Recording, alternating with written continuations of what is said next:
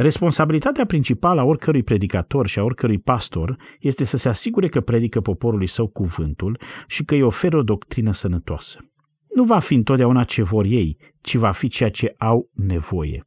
Și când încep să-și ia pentru ei înșiși învățători care le gâdilă urechile și îi fac să se simtă bine, care le dau să mănânce ceea ce vor conform cu propriile lor dorințe, se vor îndepărta de adevăr și vor accepta istorisirile închipuite. Dragi prieteni ai programului Har prin Cuvânt, sunt Daniel Scurt și vă spun bun găsit! Vă invit să ascultați acum o predică din seria Discernământul, supraviețuirea spirituală pentru o biserică în criză, în lectura pastorului Ilie Bledea. Seria realizată de John MacArthur conține trei episoade. Mesajul se concentrează pe textul biblic din întâia epistolă către Tesaloniceni, capitolul 5, versetele 21 și 22. Îndemnul pe care îl primim este să avem discernământ. El nu supraviețuiește într-o atmosferă de confuzie doctrinară. Trebuie să avem o teologie puternică, nu diluată și superficială. Discernământul nu supraviețuiește într-o atmosferă de relativism. Trebuie să privim lucrurile în alb și negru. Și nu supraviețuiește într-o atmosferă de compromis cu lumea de dragul imaginii. Trebuie să fim categorici în privința adevărului. Mai mulți factori care conduc la lipsa de discernământ sunt aduși în atenția noastră în cadrul acestei serii. Să ascultăm acum a doua parte a predicii, o chemare la discernământ. Vă rog să deschideți Biblia la epistola lui Pavel către tesaloniceni. Prima epistolă, capitolul 5 și să citiți cu mine versetele 21 și 22. Dați-mi voie să vă reamintesc acest adevăr citind simplu și direct. Ci cercetați toate lucrurile și păstrați ce este bun. Feriți-vă de orice vi se pare rău. Acesta este un apel la discernământ. Examinați totul cu multă grijă. Prea iubiților, lucrul acesta este absolut crucial în viața creștină. Absolut crucial. Viața creștină este cea mai precisă viață dintre toate. Este cel mai disciplinat model de gândire și de comportament. Ea cere o precizie exigentă în înțelegere, în fapte. O precizie care se conformează unui standard absolut revelat de Dumnezeu în Scriptură. Viața creștină este o viață care urmărește conformitatea perfectă și totală cu legile fixe, poruncite și împuternicite de Dumnezeu însuși. Nu există o viață în care să fie nevoie de atâta precizie și exigență ca cea a creștinului, pentru că nu numai că necesită o mare precizie în exterior, în ceea ce privește comportamentul, ci și în interior, în ceea ce privește gândirea și credința. Noi nu trăim o existență de tipul fi fericit, trăiește clipa, mult noroc, sau nu rata nimic din ce-ți place, fă ce vrei, fă tot ceea ce te face fericit. Cuvântul lui Dumnezeu stabilește cerințe fixe pentru fiecare domeniu al vieții noastre. Nu există doctrine schimbătoare în creștinism. Nu există valori schimbătoare. Nu există moravuri schimbătoare. Nu există etică schimbătoare. Este uimitor pentru mine și sunt sigur că și pentru voi să urmăresc cum se întâlnesc toate aceste mari confesiuni, metodiștii, episcopalienii și prezbiterienii pentru a vota o nouă teologie, pentru a vota o nouă morală, pentru a vota noi standarde etice, pentru a schimba tradiția a ceea ce s-a crezut în trecut. Și așa cum spunea un lider presbiterian pe care l-am auzit la un interviu la radio, dacă nu ne schimbăm morala pentru a ne adapta la prezent, ne vom pierde toți membrii. Însă în adevăratul creștinism nu există principii morale schimbătoare. Nu există valori care să se schimbe. Nu există etică schimbătoare. Și nu există doctrine care să se schimbe. Ni se cere să trăim într-un mod disciplinat în ce privește gândirea și ni se cere să trăim într-un mod disciplinat în ce privește comportamentul. Iar la baza acestui tip de viață disciplinată și precisă se află necesitatea de a avea discernământ. Trebuie să fim capabili să discernem ceea ce este adevărat de ceea ce este fals. Trebuie să fim capabili să discernem adevărul de jumătățile de adevăr, precum și adevărul de eroare. Iar atunci când biserica își pierde capacitatea de a discerne astfel, își pierde prin urmare teologia precisă.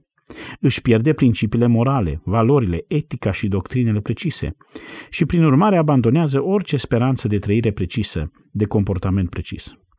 Iar când te uiți la creștinismul de astăzi și îl vezi plin de imoralitate și de un angajament de nivel scăzut față de viață sfântă, trebuie să înțelegi că acest tip de comportament imprecis este rezultatul unei gândiri imprecise care este produsul unei incapacități de a avea discernământ. Creștinismul evanghelic se află într-o stare gravă de confuzie. Nu este sigur cum ar trebui să se comporte pentru că nu este sigur ce ar trebui să gândească, deoarece nu este sigur ce crede. Teologia diluată și superficială nu va reuși să producă reverență profundă, închinare profundă, pocăință profundă, smerenie profundă și înțelegere profundă a lui Dumnezeu, a naturii sale, a lucrării sale, a slujbei sale, a legilor sale, a standardelor sale, a principiilor sale. O astfel de teologie nu reușește să-i facă pe oameni să fie centrați pe Dumnezeu. Biserica de astăzi, prinsă în gândirea relativistă despre doctrină, gândirea relativistă despre moralitate, nu poate așadar să ajungă la o trăire cu multă atenție. Așadar, discernământul este crucial. Pavel știa acest lucru când l-a pus în această mică listă. Începând cu versetul 16, el ne oferă ceea ce reprezintă un rezumat compozit al elementelor cardinale ale vieții creștine. Bucurați-vă întotdeauna, rugați-vă neîncetat, mulțumiți lui Dumnezeu pentru toate lucrurile. Aceasta se referă la atitudinea voastră față de Dumnezeu. Nu stingeți Duhul și nu disprețuiți prorociile revelația, profețiile pe care Dumnezeu le-a dat, și anume cuvântul revelat. Și apoi cercetați toate lucrurile. Acestea sunt componentele care se află în centrul vieții creștine. Prin urmare, Pavel ne cheamă la ceva foarte elementar atunci când spune, ci cercetați toate lucrurile. Nu este ușor să faci asta. Există trei motive pentru care nu este ușor. Primul motiv este slăbiciunea umană. Mintea noastră este decăzută. Gândirea noastră este distorsionată. Suntem înclinați să fim subiectivi în favoarea noastră. Suntem slăbiți de firea umană nerăscumpărată care locuiește în noi și care are o înclinație spre păcătoșenie. Așadar, trebuie să luptăm împotriva slăbiciunii umane. Mintea noastră este depravată. În al doilea rând, este vorba despre înșelăciunea satanică. Există un atac continuu împotriva bisericii din partea celui ce este Domnul Întunericului, prințul acestei lumi iar el face tot ce poate pentru a deruta și pentru a duce biserica în confuzie. În al treilea rând, avem din partea lumii neevlavioase din jurul nostru influența copleșitoare care inundă. Între lume, fire și diavol, procesul de discernământ spiritual poate fi destul de ușor debilitat. Și din nefericire, biserica a căzut în haos și în confuzie sub acest asalt. Ea este incapabilă astăzi să discearnă adevărul de falsitate și binele de rău, iar acest lucru creează o doctrină imprecisă, o conduită imprecisă. De fapt, pe cât de esențial este acest lucru pentru viața creștină trăită cu atenție, discernământul și deosebirea nu sunt populare astăzi nici măcar în biserică. Dacă iei poziții ferme față de unele probleme, ești privit cu dispreț. Acum asta înseamnă că un apel la discernământ este potrivit. Chemându-vă să discerneți și ajutându-vă să extindeți și să elucidați adevărul aceste două versete, vreau să vă pun trei întrebări. Ultimele două întrebări le vom analiza data viitoare. Să ne întoarcem la prima întrebare, pe care am discutat-o în ultimul nostru studiu. De ce există o asemenea lipsă de discernământ? V-am arătat deja influențele, slăbiciunea firii, înșelăciunea satanică și influența lumii. Dar de ce biserica a fost victima acestor lucruri? Care sunt factorii care au dus la această lipsă de discernământ? Mai întâi voi face o recapitulare, după care voi adăuga noi factori. Data trecută v-am spus că principalul factor care contribuie la această lipsă de discernământ este slăbirea clarității și convingerii doctrinare. O slăbire a clarității și convingerii doctrinare. Există astăzi un asalt asupra doctrinei. Și orice asalt asupra doctrinei este în cele din urmă un asalt asupra lui Dumnezeu. Este un asalt asupra cunoașterii adevărate a lui Dumnezeu și asupra cunoașterii corecte a adevărului său. Prin urmare, este un asalt asupra caracterului său, este un asalt asupra închinării corecte înaintea lui și totodată este un asalt asupra moralității. Bisericile de astăzi nu sunt preocupate în primul rând de doctrină ca atare. Ele sunt în cea mai mare parte și, bineînțeles, există și excepții, sunt preocupate în principal să se asigure că, indiferent ce suntem, suntem iubitori, unificăm, nu dezbinăm, suntem relațional, nu confruntăm, nu suntem ofensivi. Vrem să ne bazăm pe experiențe, vrem să ne ocupăm de sentimente și emoții și vrem să-i facem pe oameni să se simtă mai bine în legătură cu viața lor. Vrem ca ei să fie împliniți și satisfăcuți în viața lor. Vrem ca ei să se simtă confortabil. Și în felul acesta, hermeneutica noastră dominantă are de-a face cu toate acestea. Și v-am spus acum două săptămâni că liberalii nu ne-au putut vinde teologia lor, așa că ne-au vândut hermeneutica lor. Ce este hermeneutica? Vine de la un cuvânt grecesc, hermeneuo, care înseamnă a interpreta. Ei nu ne-au putut vinde teologia lor, așa că ne-au vândut principiile lor de interpretare a Scripturii. Principiile lor sunt, interpretez Biblia în lumina ceea ce este iubitor, a ceea ce este unificator, a ceea ce nu este amenințător, a ceea ce nu este ofensiv, a ceea ce nu este opozant, a ceea ce nu este dezbinător, în lumina ceea ce îi face pe oameni să se simtă bine, confortabil și din punct de vedere relațional, în lumina ceea ce le va aduce bucurie, satisfacție, fericire și împlinire de sine.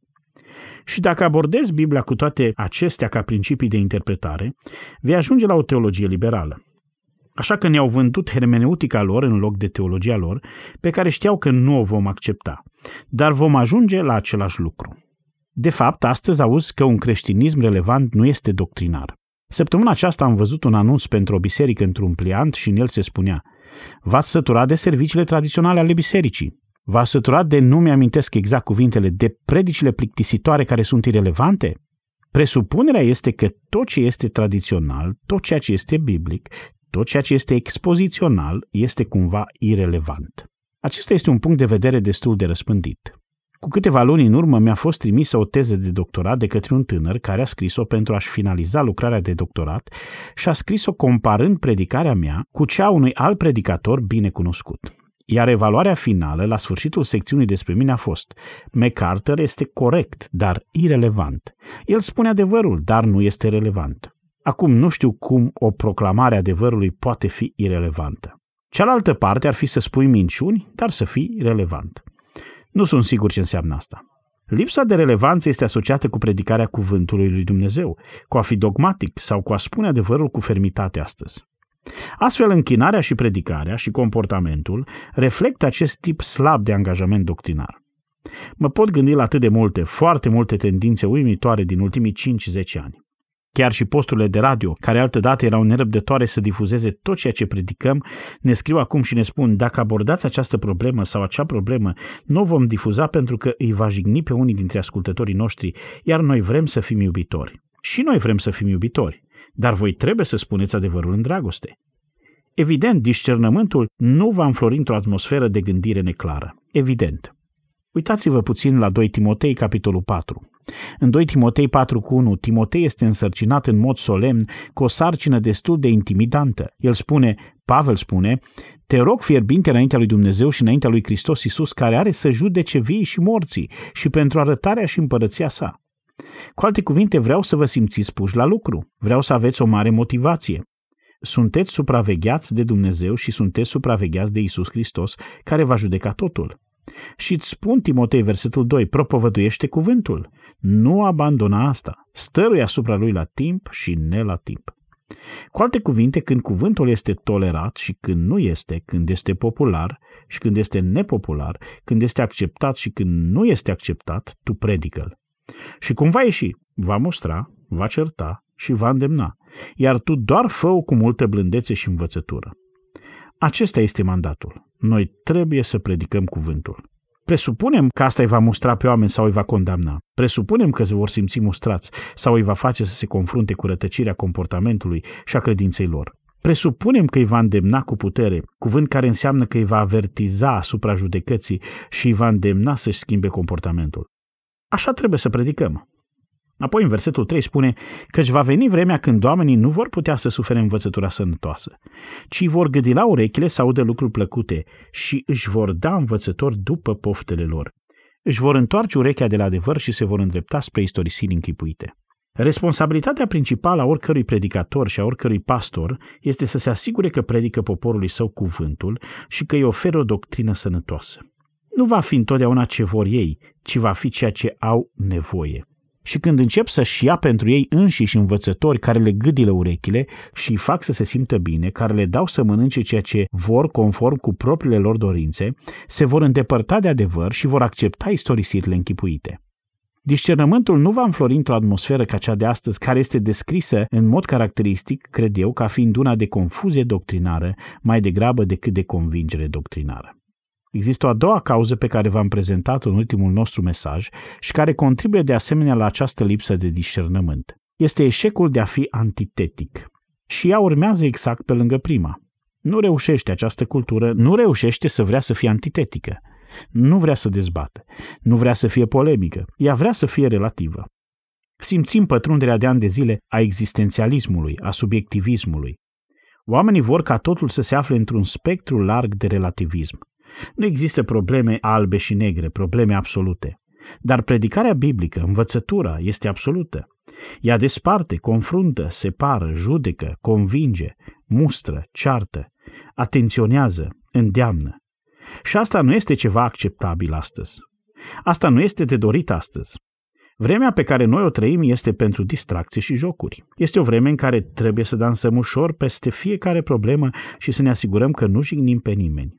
Nu este o vreme pentru dezbateri, nu este o vreme pentru polemici, nu este o vreme în care să tragi o linie și să spui acesta este adevărul, iar tot ceea ce este de partea cealaltă este o eroare. Și evident, într-o epocă relativistă în care nu există dorința de a fi antitetic, de a pune o teză și o antiteză una împotriva celeilalte și de a vedea ce este adevărat, într-o astfel de perioadă, într-o astfel de vreme de relativism doctrinar, discernământul nu va supraviețui. Uitați-vă la Tit 1 cu 9. În Tit 1 cu 9 avem instrucțiuni pentru un prezbiter sau un pastor, iar el trebuie să păstreze cuvântul demn de încredere, care este în conformitate cu învățătura. Și el trebuie atât să îndemne în doctrina sănătoasă, cât și să-i confrunte pe cei care o contrazic. Dumnezeu ne-a poruncit să fim antitetici, să contestăm ce e eronat. Trebuie să facem acest lucru, altfel nu ne îndeplinim chemarea divină. Dar acolo unde acest lucru nu este tolerat, unde nu ai voie să faci distinție, unde nu ai voie să spui că greșești, aceasta este o eroare care trebuie corectată. Pentru că ceea ce domină este hermeneutica iubitoare, unificatoare, relațională și în felul acesta discernământul nu poate supraviețui. În al treilea rând, data trecută v-am spus că un alt factor care contribuie la dispariția discernământului în biserică este preocuparea pentru imagine și influență ca fiind o cheie pentru evangelizare. Biserica a acceptat ideea, minciuna, că pentru a ajunge la cei din lume trebuie să devenim populari. Trebuie să fim drăguți, inofensivi, acceptabili și împăciuitori. Trebuie să-i facem pe oamenii păcătoși să se simtă în largul lor. Trebuie să facem ca biserica să fie caldă și permisivă. Trebuie să-i facem pe păcătoși să se simtă confortabil și fericiți și să îi distrăm. Și dacă le place de noi, le va plăcea și de Isus. Imaginea și influența sunt considerate a fi instrumente de evangelizare mai puternice decât predicarea cuvântului puternic și inspirat al lui Dumnezeu. Și evident, discernământul nu supraviețuiește într-o atmosferă de confuzie doctrinară. Nu supraviețuiește într-o atmosferă de relativism moral. Și nu supraviețuiește într-o atmosferă de compromis cu lumea. Și totuși în asta se află biserica astăzi. Înțelegătoare cu tot ceea ce face lumea neregenerată, încercând să le câștige aprobarea, dorind să le câștige aprecierea. În loc să fie lumina care se aprinde și le descoperă păcatul, vrea să fie în întuneric, încât ei să poată sta cu noi mult timp și să nu fie niciodată nevoiți să se confrunte cu adevărat cu asta. Ei să poată doar să se bucure de cât de drăguți suntem. Acum vreau să fiu iubitor, vreau să fiu îndurător și vreau să-i văd pe păcătoși pocăindu-se. Dar știu că singurul mod în care acest lucru se va întâmpla vreodată este atunci când păcatul lor este confruntat, iar ei se lovesc de realitatea condamnărilor veșnice. În 1 Corinteni v-am arătat și vă reamintesc, capitolul 4, Apostolul Pavel avea o filozofie destul de diferită de slujire. El a spus despre propria sa slujire. Suferim de foame și de sete, versetul 11. Suntem goi, chinuiți, umblăm din loc în loc, ne ostenim și lucrăm cu mâinile noastre. Suntem ocărâți, prigoniți, vorbiți de rău și am ajuns, versetul 13, ca lepădătura lumii acesteia. În lume el nu era prea popular. Biserica nu a căutat niciodată să fie populară. Nu a căutat niciodată să fie influentă în sensul că ne acceptă așa cum suntem. Nu a crezut niciodată că imaginea este problema cheie că erudiția noastră academică este cea care i-a convins, sau calitatea distractivă a serviciilor noastre, sau genul nostru de toleranță care nu amenință și care îmbrățișează cu dragoste. Dar acesta este spiritul de astăzi. O teologie slabă, o lipsă de dorință de a fi absolut în ceea ce privește doctrina și o preocupare pentru strategia noastră de a comercializa Evanghelia în lume prin imagine, influență și prestigiu a ucis discernământul. Acum dați-mi voie să vă duc la un al patrulea factor eșecul de a interpreta corect Scriptura. Eșecul de a interpreta corect Scriptura. Mă cunoaște suficient de bine pentru a ști că acest lucru trebuie să fie aproape de inima mea și într-adevăr este. Când eram la facultate, am avut o mare dorință de a învăța cum să interpretez Scriptura.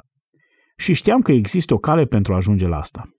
Așa că în primul meu an de facultate m-am înscris la 5 module de greacă în primul semestru și la 5 în al doilea semestru. Am urmat 10. În al doilea an am urmat 3 în fiecare semestru. În al treilea an am luat 3 în fiecare semestru, iar în al patrulea an am luat 2 în fiecare semestru. Am absolvit facultatea cu toate aceste cunoștințe de greacă pentru că am crezut că dacă voiam să interpretez, în primul rând munca mea urma să fie Noul Testament. Și voiam să interpretez Noul Testament.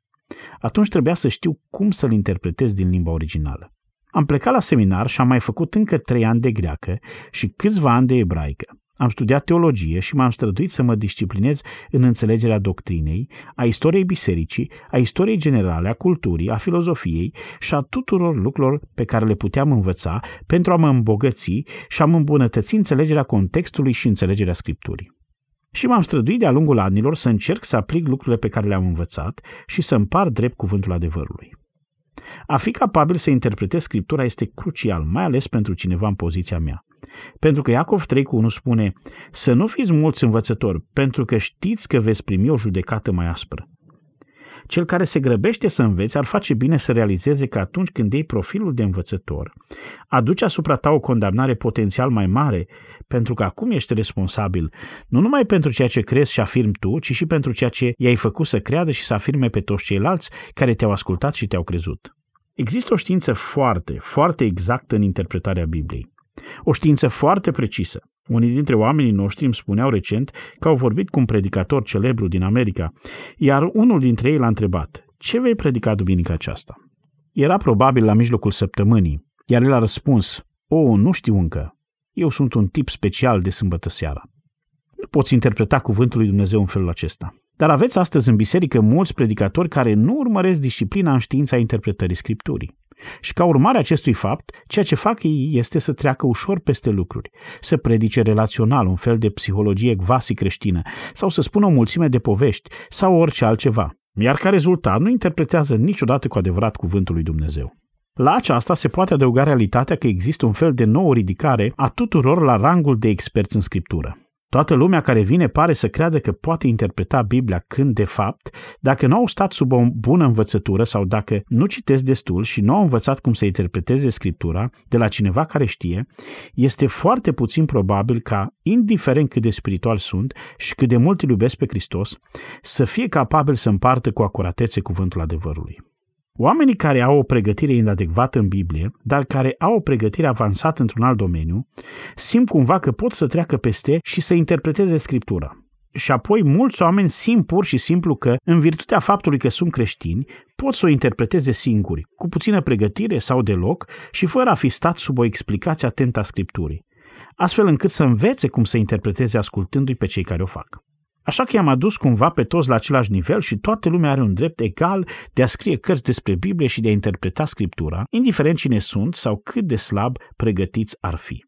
Și puteți adăuga o altă problemă care duce la această lipsă de interpretare corectă, și anume că mișcarea carismatică susține practic că trebuie doar să citești Biblia și cumva Isus îți va spune ce înseamnă.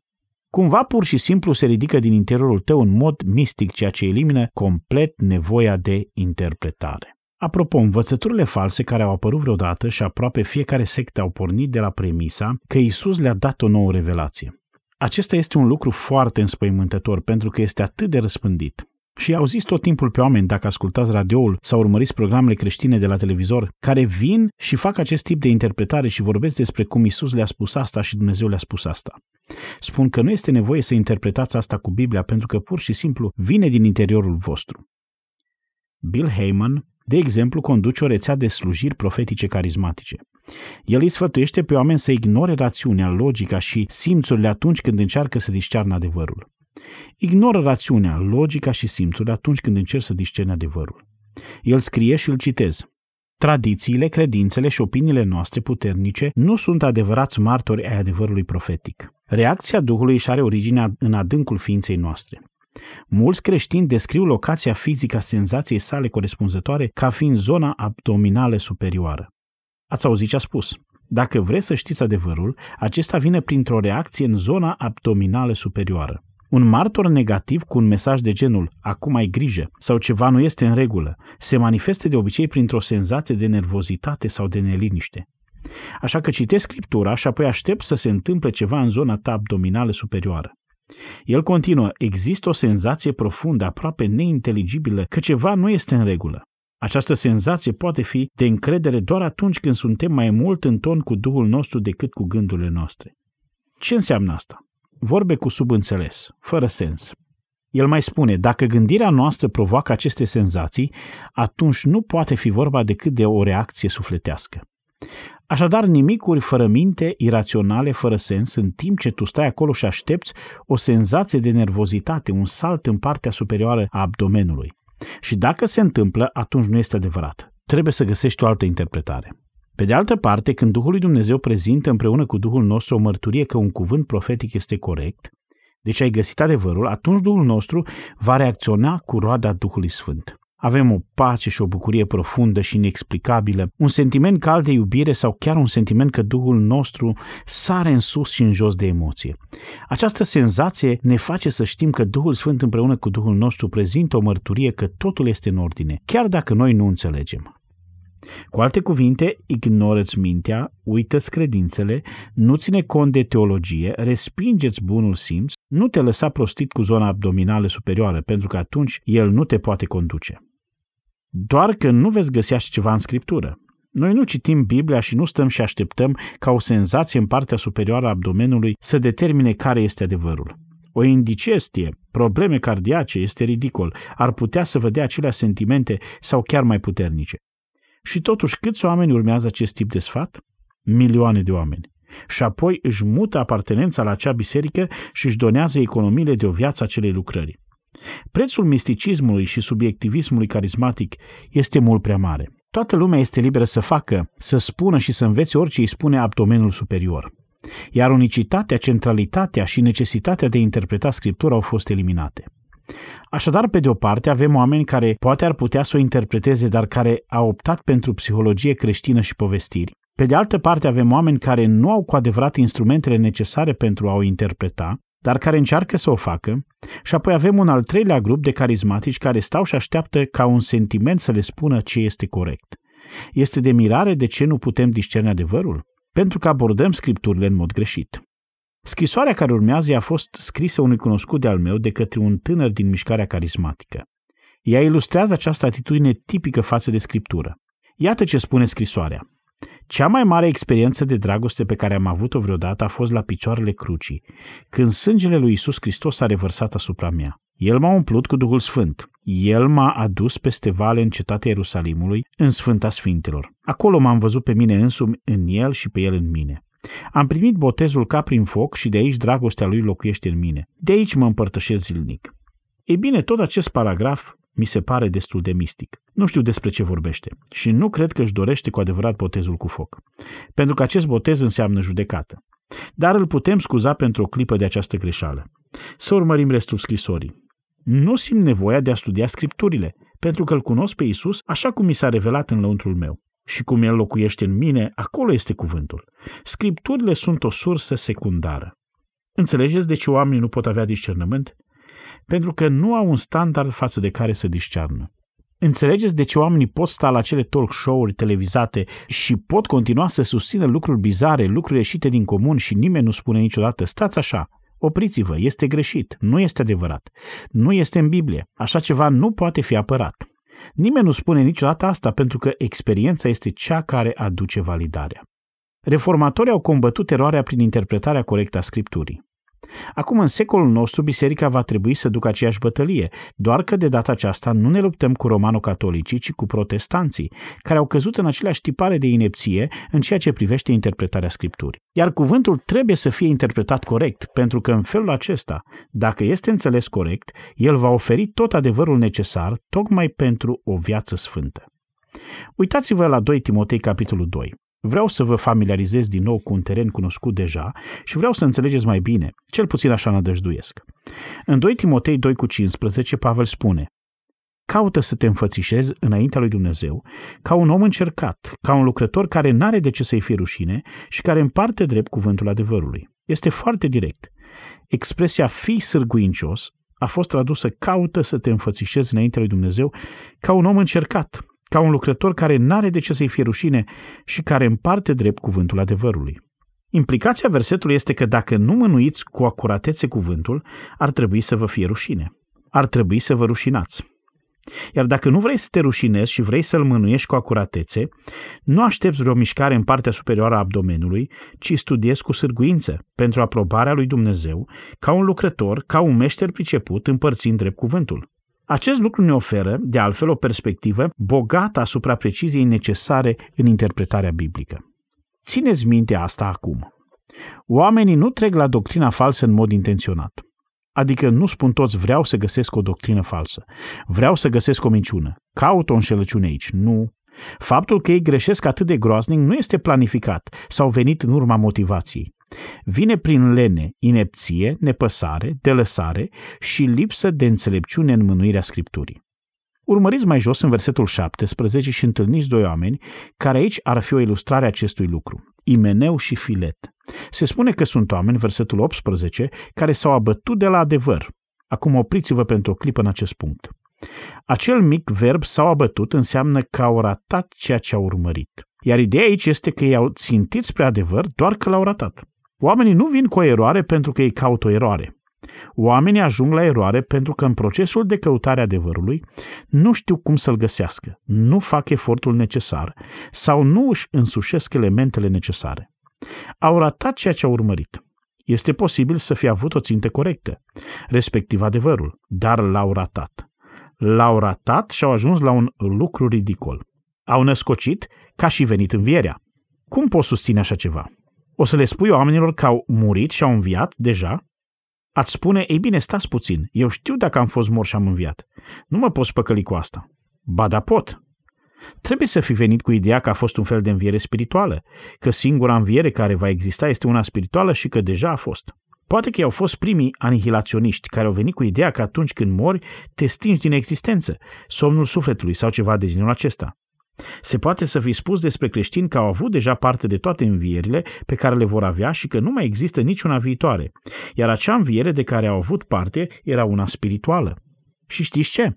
Au bulversat credința unora, deoarece pentru fiecare idee iurea există un guru. nu e așa? Mai ales în sudul Californiei. Lasă-ți barbă, puneți un halat de baie, du-te pe plajă, spune că ești Moise și vei avea 50 de adepți într-o jumătate de oră. Întotdeauna există un grup care să te urmeze. Și nu era vorba de faptul că ținteau spre eroare, ci de faptul că ținteau spre adevăr în mod neglijent, fără pricepere, leneș prostesc. Și au ajuns la eroare. Și acum dacă ne întoarcem la versetul 15, el spune, nu fi ca imeneu și filet, ci caută să te înfățișezi înainte lui Dumnezeu ca un lucrător care n-are de ce să-i fie rușine pentru că ai mânuit cu grijă cuvântul. Trebuie să ai o integritate conștientă înaintea lui Dumnezeu, a cărui judecată are întotdeauna precizie. Cel care mânuiește cuvântul nu trebuie să se rușineze niciodată pentru că nu și-a folosit toate resursele și toată energia pentru a face o lucrare de calitate și a stăpâni interpretarea adevărată. Există o mulțime de predicatori, dragi prieteni, care sunt populari în fața oamenilor, dar rușinați în fața lui Dumnezeu. Populari cu oamenii, dar rușinați în fața lui Dumnezeu. Și de fiecare dată când aș denatura adevărul, mi-ar fi rușine în fața lui Dumnezeu. O lucrare slabă în cuvânt este intolerabilă. Cuvântul trebuie să fie tratat cu acuratețe, împărtășit corect. Oamenii spun astăzi, ei bine, dacă spui asta și spui că tipul ăsta greșește și tipul ăla greșește și interpretarea asta este greșită, în 1 Cronii 16 cu 22 se precizează că nu trebuie să vă atingeți de unsul Domnului. Nu vă atingeți de unsul Domnului. Nu vă atingeți de unsul Domnului. Ei bine, răspunsul la asta este că dacă cineva învață greșit, nu este unsul Domnului.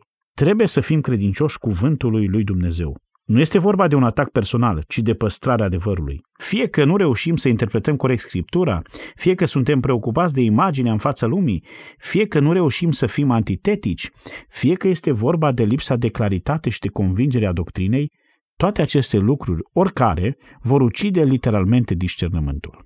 Cum putem discerne dacă pentru noi doctrina nu este o problemă? Cum putem avea discernământ dacă nu suntem dispuși să spunem că asta este corect și asta este greșit și să scăpăm de relativism?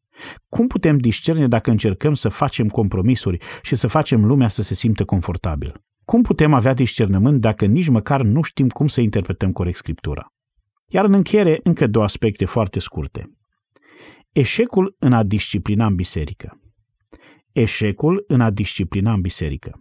Preiubiților, iată o problemă cu adevărat serioasă și vreau să o menționez doar pe scurt, dar ascultați cu atenție ceea ce spun. De reținut, o problemă specifică, disciplina în biserică.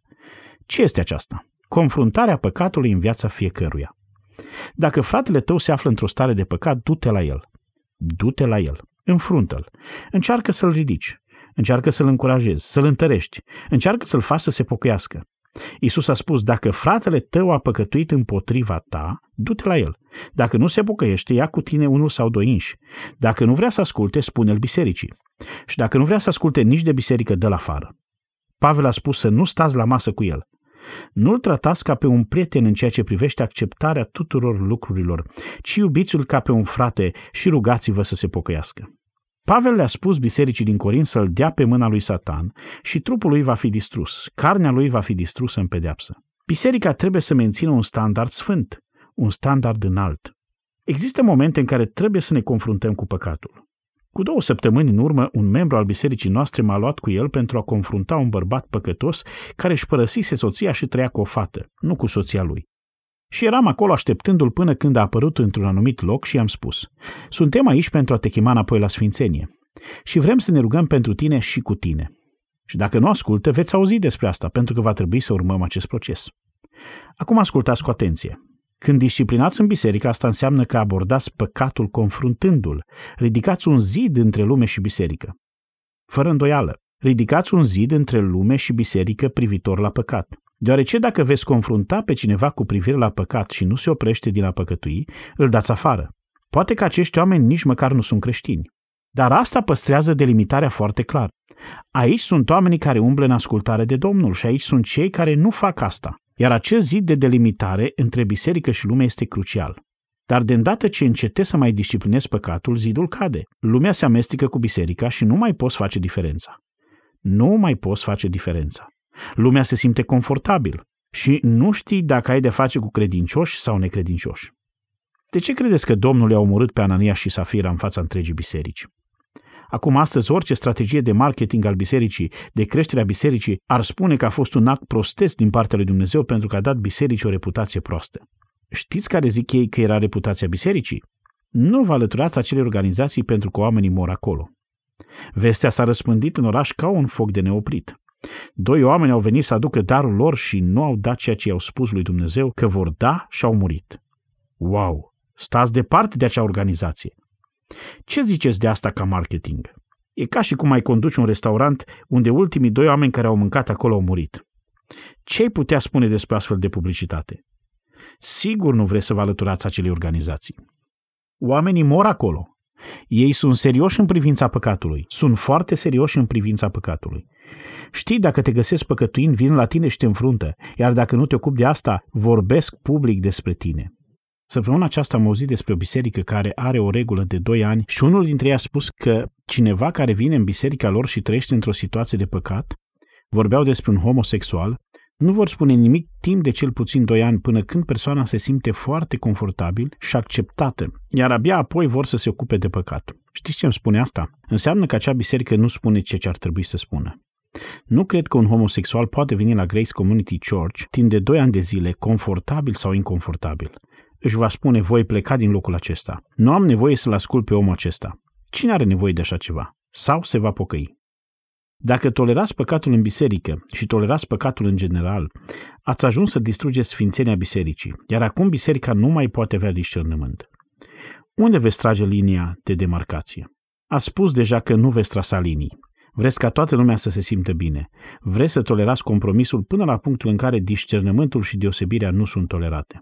Uitați-vă la 1 Petru 4 cu 17, că suntem în clipa când judecata stă să înceapă de la casa lui Dumnezeu.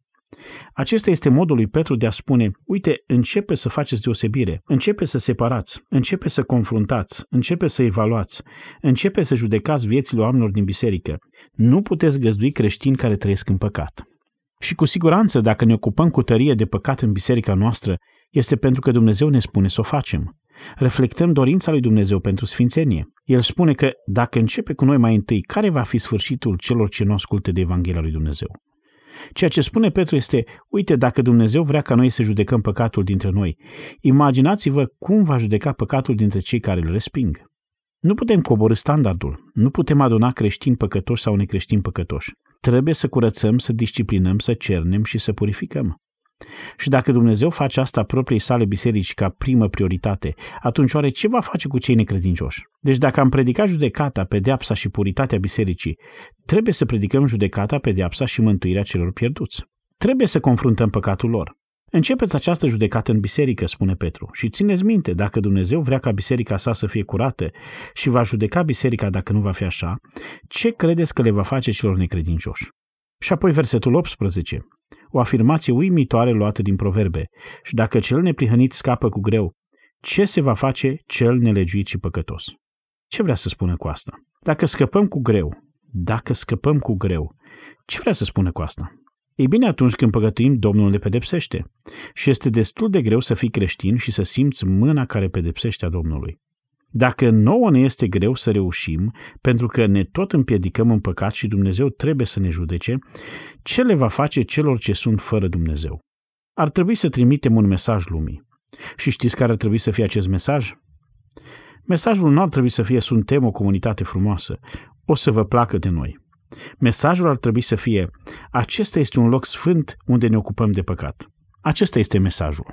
Nu acesta este un loc fericit, ci acesta este un loc sfânt. Nu acesta este un loc care vă va plăcea, ci acesta este un loc care nu-ți va plăcea dacă nu te ocupi de păcat, dacă nu vii la Mântuitorul, dacă nu ești dispus să duci o viață sfântă. Pentru că absența disciplinei bisericești și absența unui grad înalt de sfințenie vor omorâ discernământul. Și acum ultimul punct. Un ultim factor care contribuie la lipsa abisală de discernământ în biserica de astăzi este imaturitatea spirituală imaturitatea spirituală. Sunt convins că mulți din biserică au o cunoaștere superficială a adevărului lui Dumnezeu, foarte superficială, și urmează opiniile populare, sentimentele și experiențele trăite și caută minuni, vindecări și o soluție la încercările de rutină ale vieții. Urmăresc confortul personal și doresc succesul personal și este un fel de creștinism foarte superficial. Și practic am putea să-l numim un creștinism de bebeluș. Și cred că ar fi sigur să spunem că acea caracteristică care este cea mai descriptivă pentru un copil ar fi cea numită egoism.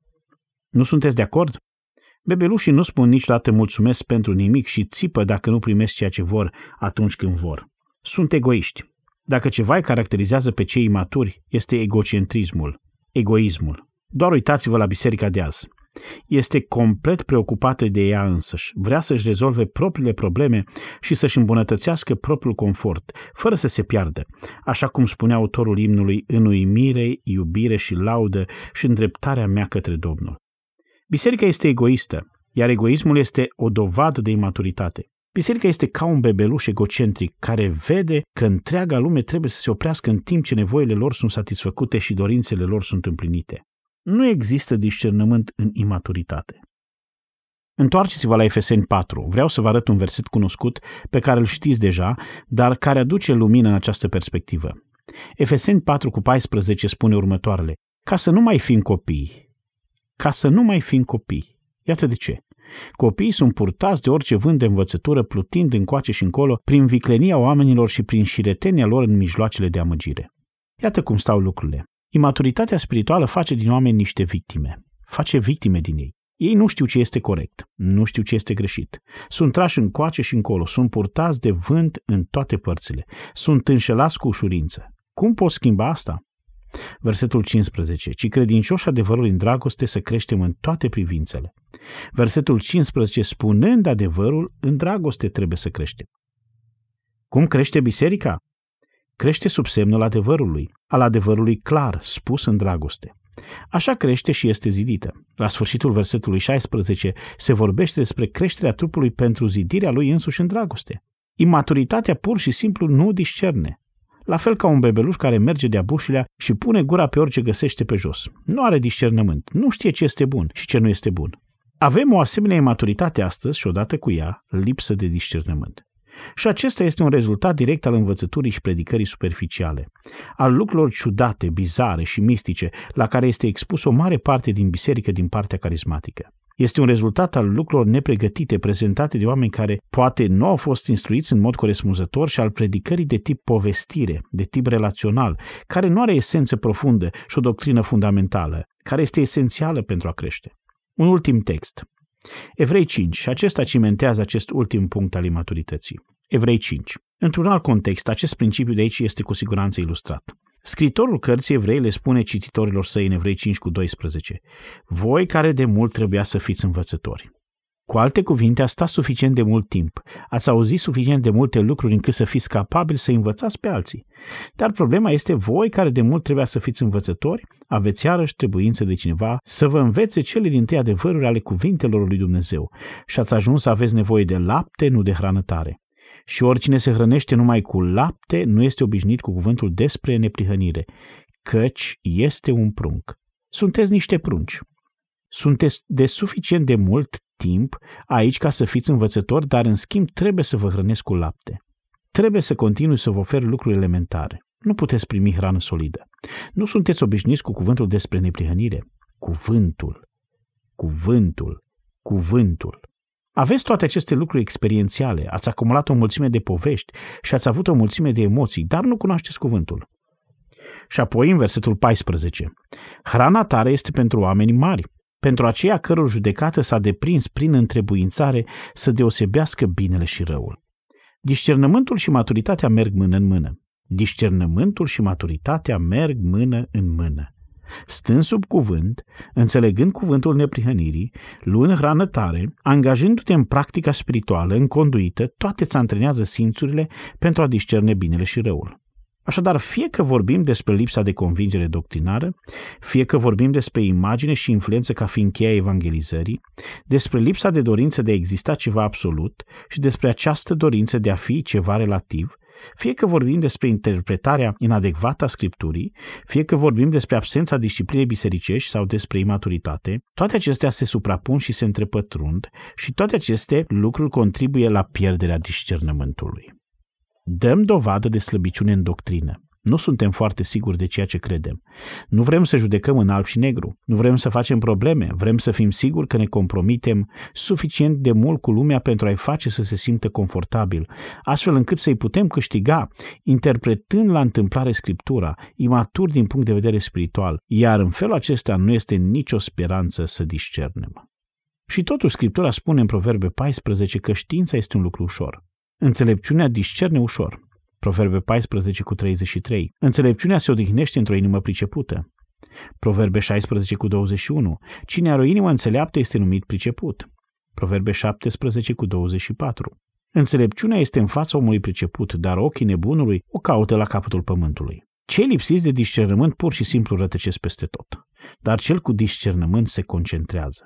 Acum, unii dintre voi sunt foarte perspicace, chiar sunteți.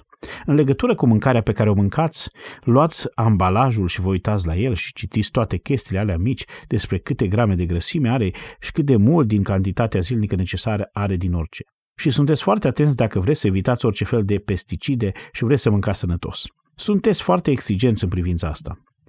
Unii dintre voi sunt foarte perspicace cu privire la investițiile pe care urmează să le facă. Și citiți toate aceste lucruri pe piața bursieră, la investiții și toate acestea. Sunteți buni la a discerne asta. Unii dintre voi sunt foarte atenți când urmează să se opereze. Vreți să găsiți un doctor care știe cum să facă operația. Și sunteți foarte, foarte atenți. Alegeți pe cineva care a fost evaluat cu atenție și care are recomandări și poate că mai cereți și o altă părere. Iar unii dintre voi sunteți foarte analitici din punct de vedere politic și puteți evalua problemele zilei și ați înțeles totul în ceea ce privește guvernul și politica externă. Unii dintre voi sunt absolut inegalabili în ce privește strategia unui meci privită de pe margine. Puteți evalua orice atac, orice apărare, puteți discerne întreaga problemă legată de cine câștigă și cine pierde. Unii dintre voi cunosc rata de succes a loviturilor fiecăruia și știu de ce lovesc așa, cum o fac și cum reușesc să o fac. Unii dintre voi analizează lucrurile până la gradul N, dar nu ajung niciodată să-și folosească facultățile analitice în duhul și în cuvânt pentru a discerne ce este bine și ce este rău. Ce trist! Și pentru că biserica nu discerne, ea este otrăvită cu o substanță chimică mortală care arată ca apa vie. Acum cam atât despre prima întrebare. A doua este cum devii o persoană care discerne. La asta ne vom uita data viitoare. Haideți să ne rugăm. Tată, ne rugăm ca prin acest mesaj să putem diagnostica mai bine problemele din jurul nostru și să începem să ne stabilim ce facem pentru a le corecta. Nu vrem să ne fie rușine. Vrem să fim ca nobilii din Berea care cercetau zilnic scripturile pentru a vedea dacă aceste lucruri erau așa. Vrem să fim la fel de perspicace ca ei. Și știm că ne-ai dat cuvântul tău, ne-ai dat Duhul tău, ne-ai dat învățători care ne învață, predicatori care ne predică, scriitori pricepuți care ne scriu, ca să învățăm să discernem. Și, Doamne, ajută-ne să fim dispuși să ajungem la convingeri care sunt adevărate și puternice, să luptăm pentru aceste lucruri, să nu devenim o parte în derivă. Ajută-ne să fim dispuși să ne disciplinăm și să urmărim sfințenia. Doamne, fie ca noi să creștem spre maturitate spirituală și cu simțurile noastre antrenate să discernem binele și răul, în așa fel încât să te putem cinsti. Ne-ai dat tot ce avem nevoie pentru a discerne. Ne-ai dat adevărul, cuvântul, standardul. Ne-ai dat Duhul Sfânt care să ne învețe. Și ne-ai dat toți învățătorii pentru a ne îmbogăți. Și fie ca noi să folosim tot ceea ce ni s-a dat pentru a putea discerne corect ceea ce este cel mai important în viață, și anume adevărul tău. Și îți mulțumim, Doamne, pentru ceea ce va aduce asta în viețile noastre spre slava Ta, în numele Lui Hristos. Amin. Ați ascultat în lectura pastorului Ilie Bleda o predică din cadrul seriei Discernământul, supraviețuirea spirituală pentru o biserică în criză. Vă anunțăm că prin amabilitatea Grace to You, echipa Har prin Cuvânt vă oferă în dar cu această ocazie una din cărțile sau broșurile scrise de John MacArthur. Aflați care este titlul ei scriindu-ne la harprincuvânt arongmail.com sau sunând la telefonul 0740 054 599. Onorăm doar solicitările din țara noastră, iar taxele poștale sunt gratuite. Suntem recunoscători Domnului și tuturor celor care au dăruit cu generozitate pentru că această lucrare să poată fi făcută în România. Dacă doriți și dumneavoastră să fiți parte acestui proiect și să susțineți financiar traducerea și transmiterea predicilor lui John MacArthur în limba română, vă mulțumim. Pentru aceasta, luați legătura cu organizația noastră. Dacă apreciați acest serial, recomandați-l și prietenilor dumneavoastră. Sunt Daniel Scurt și vă invit să ascultați și următorul mesaj din Har prin Cuvânt. thank you